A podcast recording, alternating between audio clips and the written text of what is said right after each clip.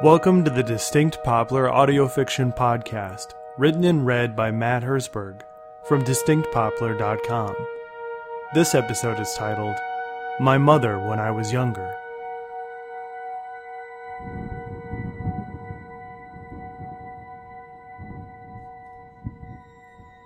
Somewhere once, in a city that forgot to stay clean.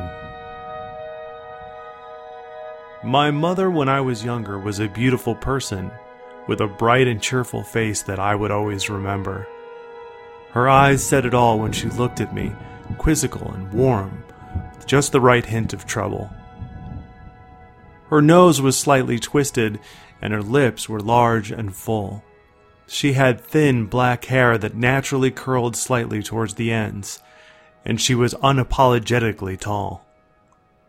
She had these strange tattoos of lightning bolts that started on her arms and zigzagged all the way down to her legs, where they continued towards her unapologetically large feet.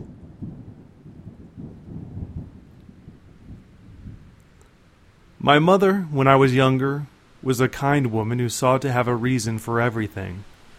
She would say that when there was a storm, it meant that the world outside was crying when the wind would gasp and whine, when the rain fell in waves, when the sky became overcast with clouds, and the air became thick and gray.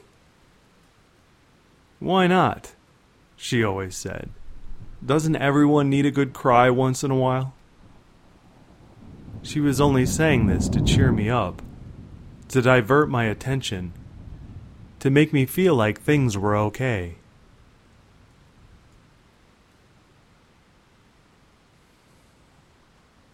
Back then, when it rained like this, I would build sofa forts with the cushions in the living room. Lifting the seats was easy, but they were huge to me back then. Each cushion was as wide as my arms could stretch, and when I dug them out, I felt like a weightlifter from the circus. As I carried each cushion, I imagined that I was seven feet tall, with shined black hair sticky from pomade. I wore a red striped sleeveless one piece bodysuit. I had a large muscles, thick like corded wire, and decorated with playing card tattoos. On my face was a big black mustache, turned to points at the end. My specialty was hefting these giant oversized cushions, and I was really good at it. My mother and I draped a large white sheet from her king size bed over the top of my fort. She and I sat inside and listened to the windows rattle, the wind whistling, the rain spattering against the glass. I remember wondering what it was the world was so upset about. I remember wondering why it was getting worse. For it always seemed as though this was a storm that was so bad, it sounded like it was trying to break its way in. The wind changed from a whine to a howl. The rain came in concentrated bursts instead of random downpour. The air turned from gray to green. When the power went out, my mother went for flashlights, and I remember becoming so scared for her safe return that I would cry until she came back. The sofa fort became claustrophobic to me instead of safe. Its cushioned walls appeared to be fragile and untrustworthy, as if they might suddenly slip and fall in on me at any moment. It became difficult to breathe with each passing second, and I was convinced my lungs were going to explode. I knew it from the horrible pain in my chest. My ears began to tingle, and I could feel the beating of my heart as if it had come to life between my temples and all it took was one loud falling crash of horrible thunder to make me cry out for her.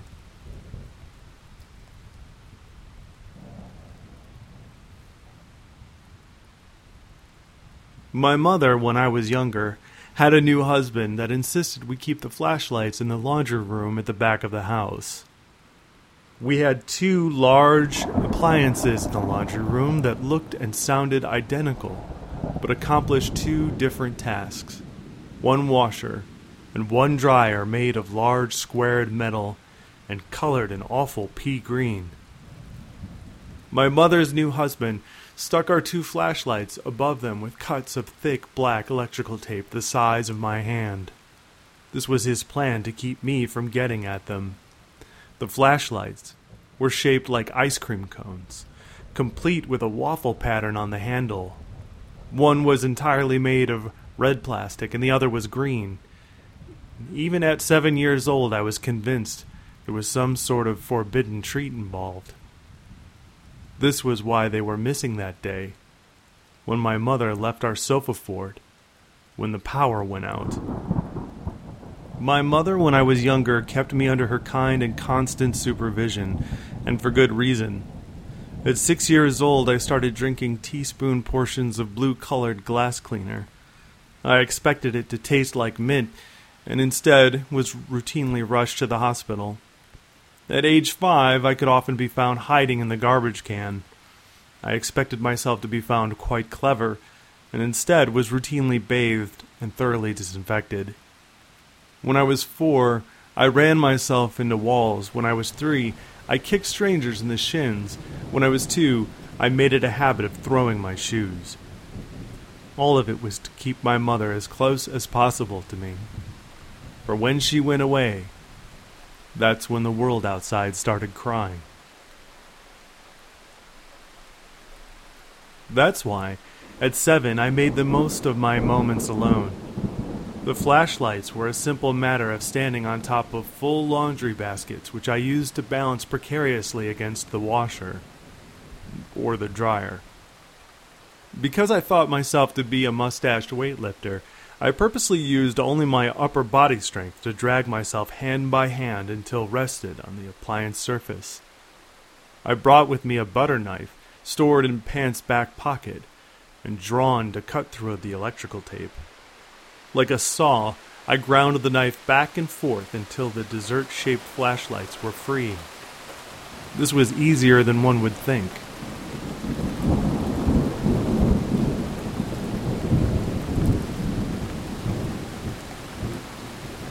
I took them to the basement then and removed the excess sticky tape. Then I practiced turning the flashlights on and off. I practiced flashing the bulbs into my eyes. I practiced removing the batteries and storing them in my mouth. I practiced hiding the flashlights when my mother's new husband came home.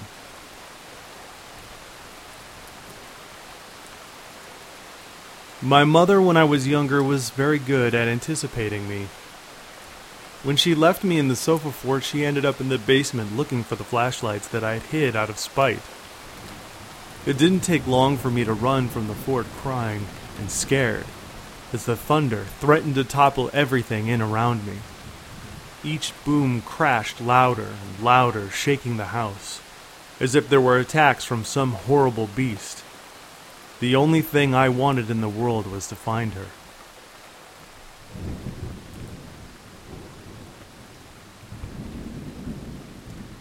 Thunder can sometimes come in two parts.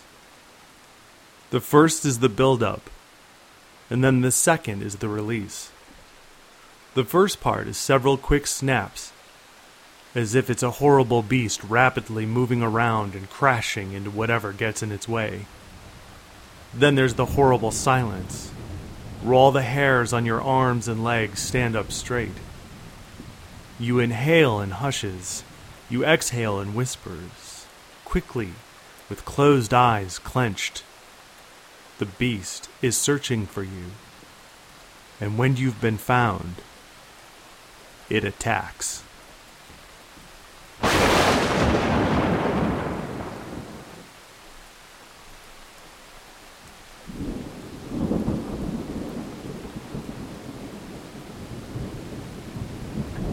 The second part of thunder is a collision, a boom, an explosion all around you. I ran from every safe place I could find during those stomach turning silences. When it was quiet, I ran away with my hands clamped over my ears, diving for cover when the beast had found its prey.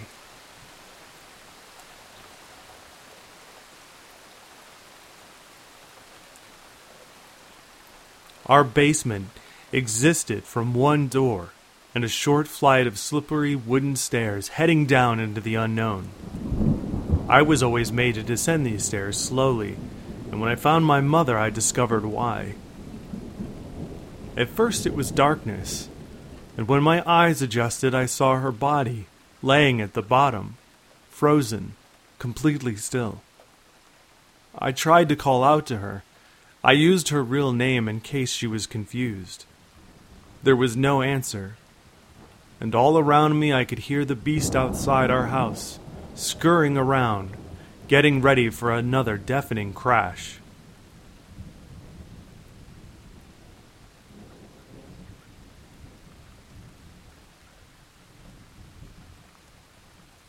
I decided to be quick instead of cautious. I grabbed the handrail connected to the wall and braced myself. My feet were in socks, and each step was like gingerly stepping onto a frozen pond. Step after step, I braced myself so that I wouldn't fall backwards. When I made it halfway, I heard something else instead of the second thundering crash. It was the wind, which howled around and around our house, stopping only for a second, the sound of it growing louder like a whistling tea kettle. My head felt light, my eyes drowsy, and my ears began to pop as the air all around us became heavy. I looked behind me just in time to see the laundry room windows explode in a shower of glass. Sparkles of light reflected as the wind carried a stream of glass and rain. The pressure of the blow pulled out all the air, making the door behind me slam shut with such a bang the beast was in the house now. The beast was now with us, roaming around upstairs, smacking up against the walls while it searched for my mother.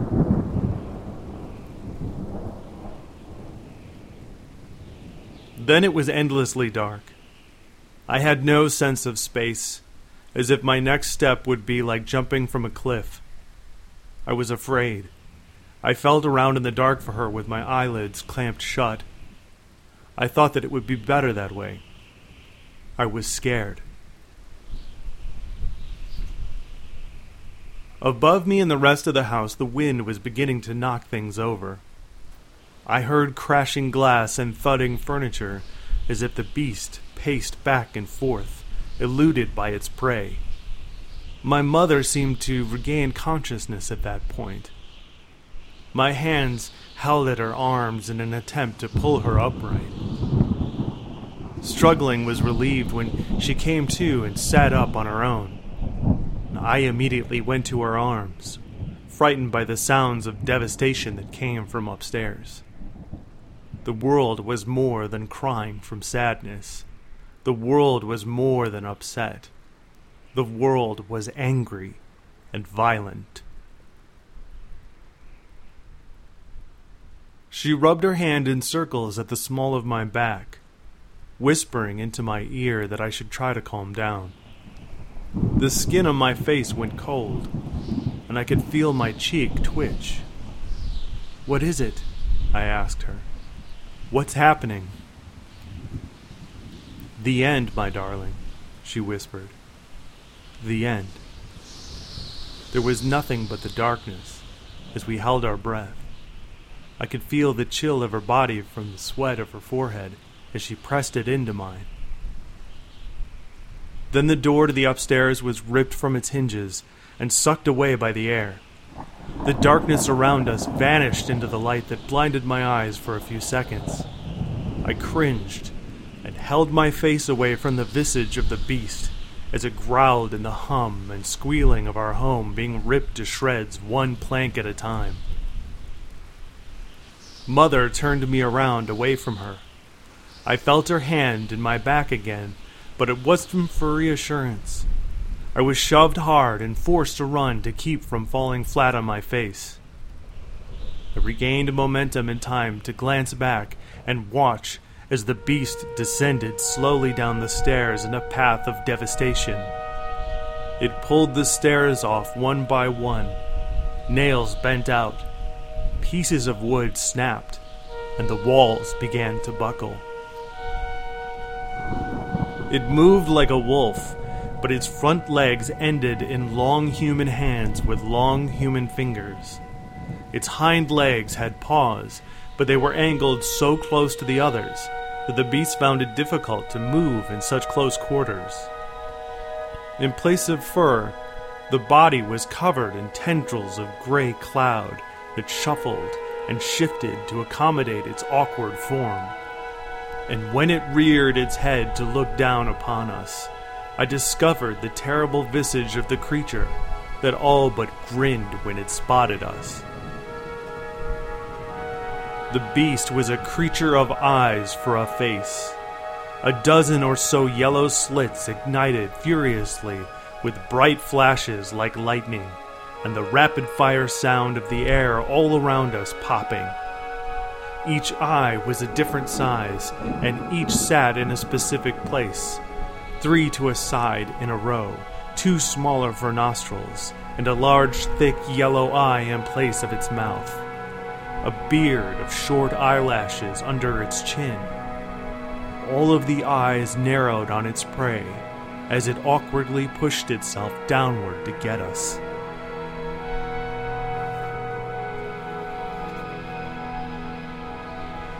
My mother's head was heavy and weighted as she kneeled to the storm. Our eyes locked. She wouldn't break my gaze. Not even as the ceiling exploded, and the rest of the house was wrenched into the sky in a new spew of debris as the beast came crashing down. And still, she did not look away. I remember the ends of her hair dancing furiously around her face at first. The light moved like we were underwater. The long arms of the beast wrapped around her shoulders, and the human hands held her painfully in place. She reached out to me as the beast scooped her up. All of its eyes on its face closed at once, and it perched with its hind legs pressured to spring upward. In one giant effort, it leapt straight up. Her eyes went wide as she was lifted into the air. My mother, when I was younger, looked at me for the last time. Then she was gone disappearing into the cold gray sky.